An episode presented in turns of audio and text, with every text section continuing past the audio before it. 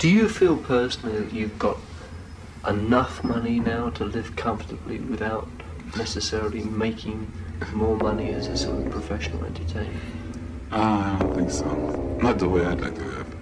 Because like I want to get up in the morning and just roll over my bed into an indoor swimming pool and then swim to the breakfast table, you know, come up for air and get a, maybe a drink of orange juice or something like that. Then I just flop over from the chair into the swimming pool and swim into the bathroom and, you know, go out and shave and whatever. You don't want to live just comfortably, you want to live luxuriously. No, is that luxurious?